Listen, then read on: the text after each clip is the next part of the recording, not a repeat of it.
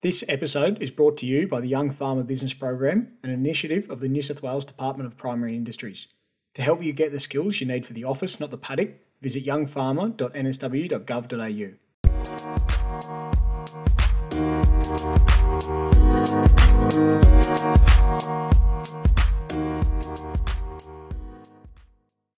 Hello and welcome to the Future Farmers Network podcast. We are talking to George Falkiner today, who is the managing director and owner of Haddon Rig in the central west of New South Wales. Haddon Rig is a mixed enterprise farm and it also has a merino stud. Uh, today, George is also my father, and that should be mentioned at the beginning. Okay, so George, uh, tell me a bit about yourself. How did you get to where you are today? Born in Sydney, educated in Sydney after doing correspondence at Haddon Rig, and then luckily got into university, studied accounting and financial management, and then went jackarooing in New South Wales, Northern Territory. And then, unfortunately, my mother died, and I had to step up to the plate and start working at Haddon Rig uh, full time, as she'd been managing director in my absence. How old were you when you took over? I was 26. You were 26. But you didn't live at Haddon Rig um, to start off with. You live, where was it? Between Haddon Rig and Sydney? Correct. As I had uh, an opportunity after I left university and finished jackarooing, I worked in Sydney for a number of years running a couple of different businesses and got some experience in what it was like trying to make it in the city. And were you glad you did that in terms of just getting experience and seeing how other companies operate? Definitely. Yes, I recommend that anybody tries to get themselves some other skills besides 100% of agriculture. You get to work different people, see different environments and, and different business situations and problems to solve. Yep, absolutely. So, a lot of the listeners to our podcast are, are, young people in agriculture who are looking to get into it or looking to further their careers. What would you tell? Um, what would you tell someone who was wanting to get into the industry? Um, you know, who's sort of like eighteen to twenty-five years. Number one, I think anybody in agriculture, you must have a passion, a true passion for it. That's all you really want to do because it's not easy come droughts and floods and commodity prices and everything else. In addition to that, you need to be able to laterally think, i.e., think outside of the square and see a different way of solving the problem. But coupled with that, you need one endearing um, uh, characteristic, and that is a love of hard work, because agriculture is not one for uh, sleeping until nine o'clock and knocking off by five. It's more like six thirty till six thirty, uh, and even longer hours in the summer. So, um, if you're frightened of hard work, don't step up to the plate. And in saying that, like with the hard work and with the volatility, what is it that you love about working in food and agriculture that keeps you in it? I think the love of the outdoor spaces, the fact that you see a result uh, quite quickly with animals. Most of them take between six and 12 months to turn off. So you, you see from the time they're born how well they're doing, and then you weighing them and got a you know ID on them these days, and you can really track the progress, how many grams of meat or wool they're putting on per day. Um, that's very exciting. Uh, on the cropping these days, you know, summer or winter crops, it's a six month cycle, so you actually see the result. And it's not a three or four year project. Mm. The big picture is three to four years if you're developing your farm, but the short term uh, results that you see from a good season or a good rainfall and good commodity prices can be capitalized on. And and when would you say in like an average day or in an average year are you driving around thinking I just bloody love this? Like what what is the part of the day that you love that that happens? Early in the morning at about 6:30, 7 as the sun's rising and you see your sheep and cows uh, walking out to pasture and and there's plenty of it. There's no drought situation. They're all fat and happy, and you think this is a great place to be. Yeah, I agree. So you've been in agriculture a long time now. What are some of the things that you've learnt over your career, or what do you wish you'd known when you were when you were younger? I think all people should try and find a a good mentor because the people that have good mentors usually have someone who's been through a few cycles of, of agriculture adversity, which could either be a drought situation, a flood situation, bushfire, or, or, or a crash in commodity prices. And there's usually a solution to these problems, but it's great if you can talk to someone who's already been and done the hard yards ahead of you. Yeah. Who was your mentor?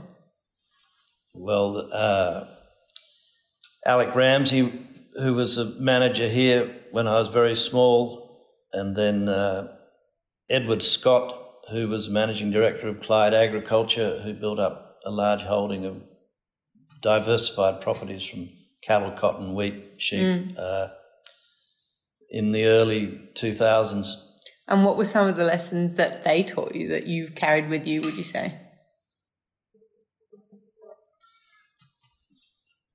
Well, they they were Swire Group owned them, and they'd been trading with the Chinese uh, since the 18, early 1800s in Hong Kong. So he taught me a lot about how the Chinese think, uh, how to do business with them, and uh, how to ride out commodities ups and downs. Mm.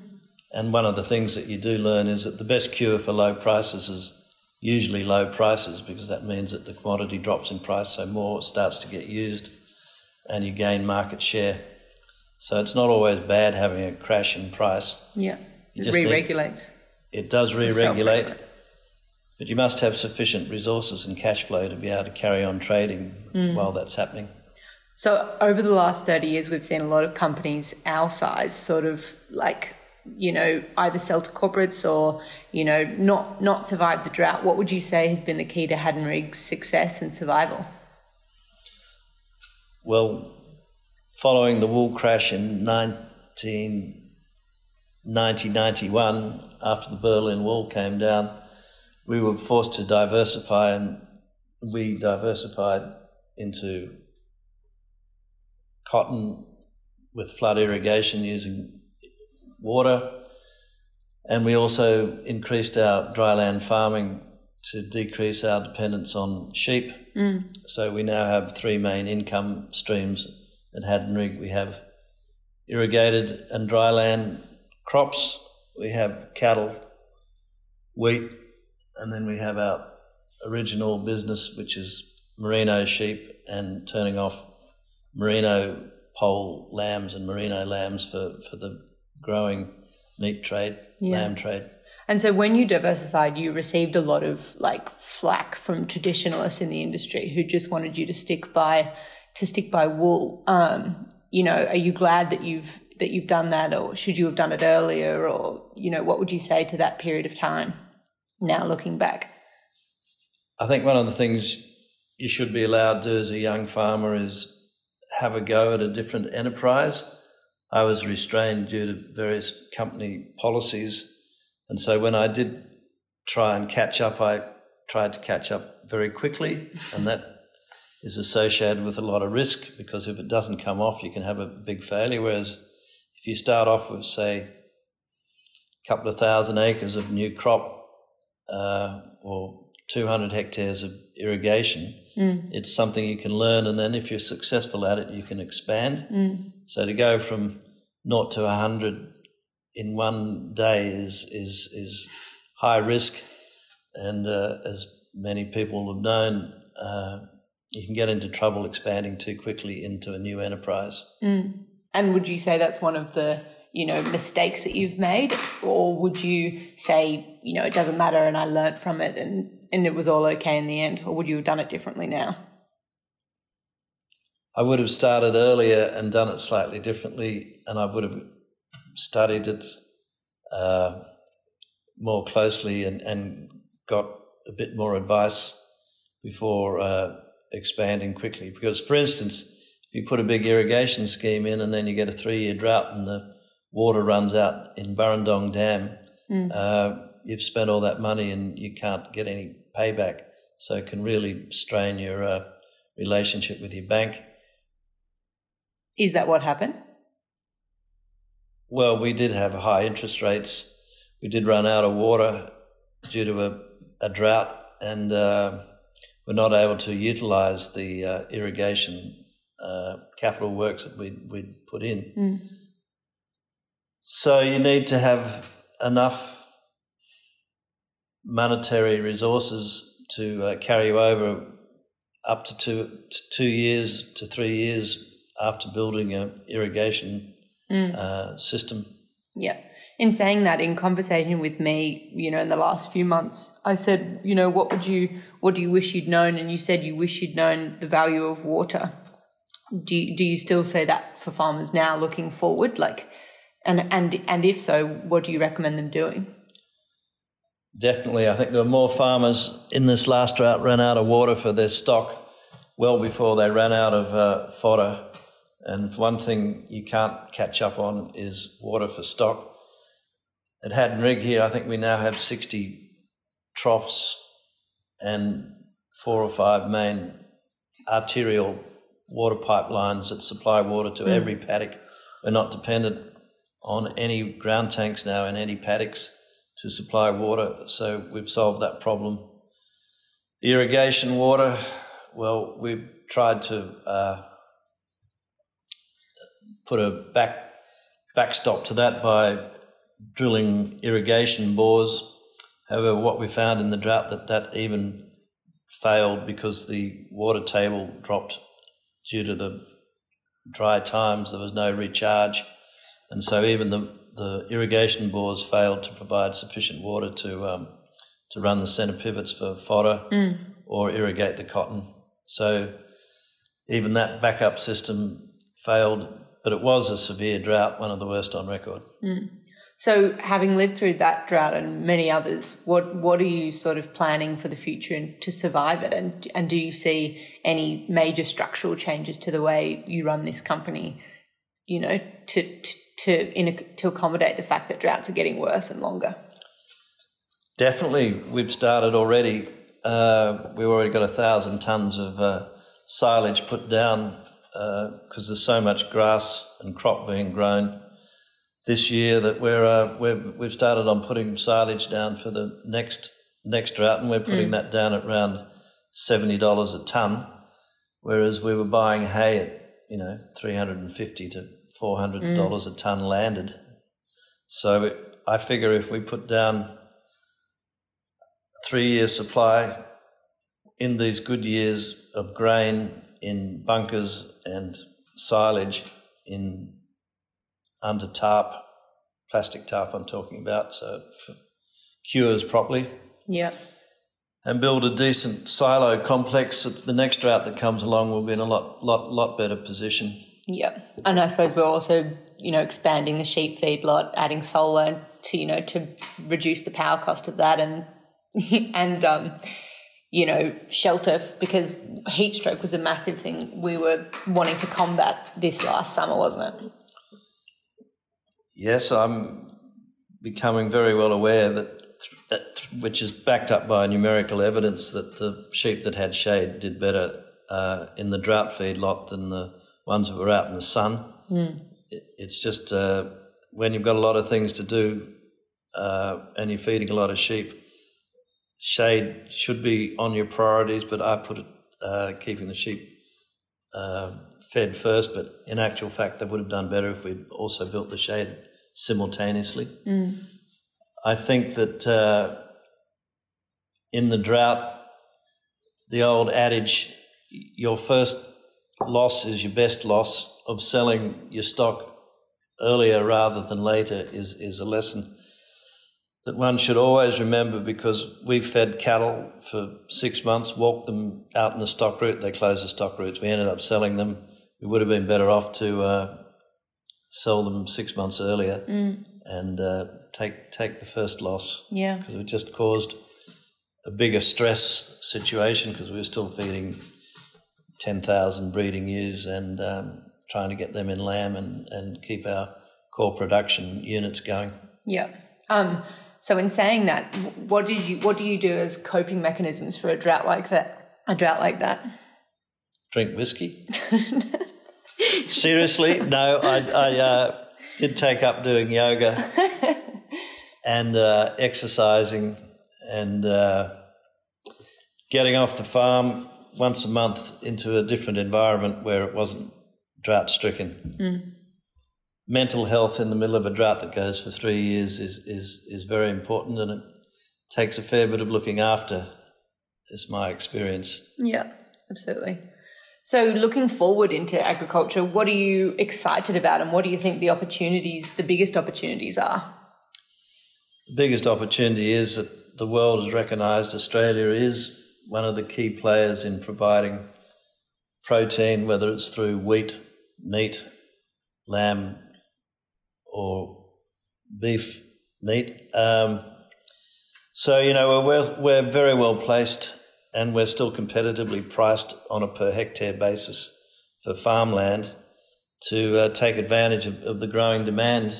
It's going to have its ups and downs, uh, as, as we're aware with the COVID, which has affected the cotton market, the wool market, and at present the lamb market.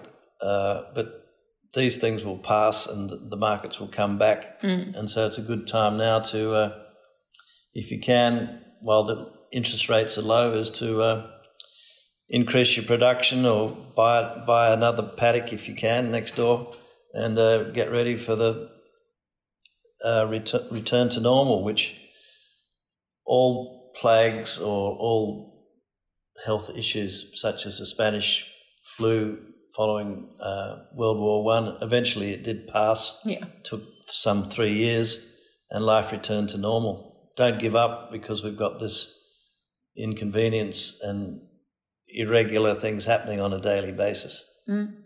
And so, for people who don't own farms, what would you say to them who are looking to get into agriculture? Or you know, what what do you look for in a hire of a of a junior or a senior manager on Haddon Rig? As I mentioned earlier, you want to have passion, but you also need intellect these days because, or an ability to learn systems because nearly every part of the farm now has a, has an app tied up to it, whether it's your watering system, your um, computer that you're recording your livestock with, your center pivots, your tractors, etc. Yep. So you need to be able to absorb a lot of knowledge and be able to use your apps and iPhones and laptops and iPads to access information quickly and easily. Mm-hmm. And um, yep, that's a good answer. I've run out of question. I've run out of thought on my train of thought. Sorry. Um, Oh, okay. So we've got a big family, obviously, and we, you know, for various roles, we are, in, you know, are part of the operation here. What's it What's it been like working with family? A lot of fun. uh, it's great having your family involved in, in, in the property, and, and I can't wait for them to uh, come back full time and help help even more because now that you've all been out in the real world working for other companies for between five and ten years, you've got a lot of experience, and as as they say, I've become a lot uh, easier to understand apparently because uh, you've worked for other bosses uh, as well as your father, and obviously young men and women who work with their parents without experiencing other other employers always think that their parents are, have some strange ideas or are short tempered. It's just that uh, children have not who have not had experience uh, may may be a bit hard on their parents uh, until they've seen that maybe their parents are better bosses than uh, than outside. Which okay. Who or what would you take with you if you were stuck on a desert island? Margot Robbie. I hear she's a good cook. No, okay. Which leadership skills were the most difficult to develop? Dealing with staff, especially employees that are older than you, they scare. They still scare me. People that have had more experience than I have. If you could be an animal, what animal would you be and why? I'd be a stud ram. Why? Because you get fed well and looked after, and you're manicured once a month and looked after, and can have 50 girlfriends. um, okay. What would the title of your autobiography be? I did it my way. Okay. Which TV or movie character is most like you and why? Superman. Why is that? Because he can fly and I love flying and he never runs out of strength. And you always need to have someone to help you on this farm because there's a lot to do. What are you most proud of in your career to date? My children. Not really in your career. Oh, oh. being able to take over the Haddon Rig sheep stud, maintain the Haddon Rig sheep stud during the last wool crash, and expand the land area we own and diversify the farm. Cool. Okay. Well, that's it for this month. We'd love to hear your thoughts via our Facebook page or on Twitter, and we look forward to bringing you another enlightening and motivating podcast next month. Thanks very much. Bye. If you enjoyed this podcast, check out The Business of Farming, a series of recordings from the Young Farmer Business Program Conference featuring some of the best minds in business and primary production. Thank you.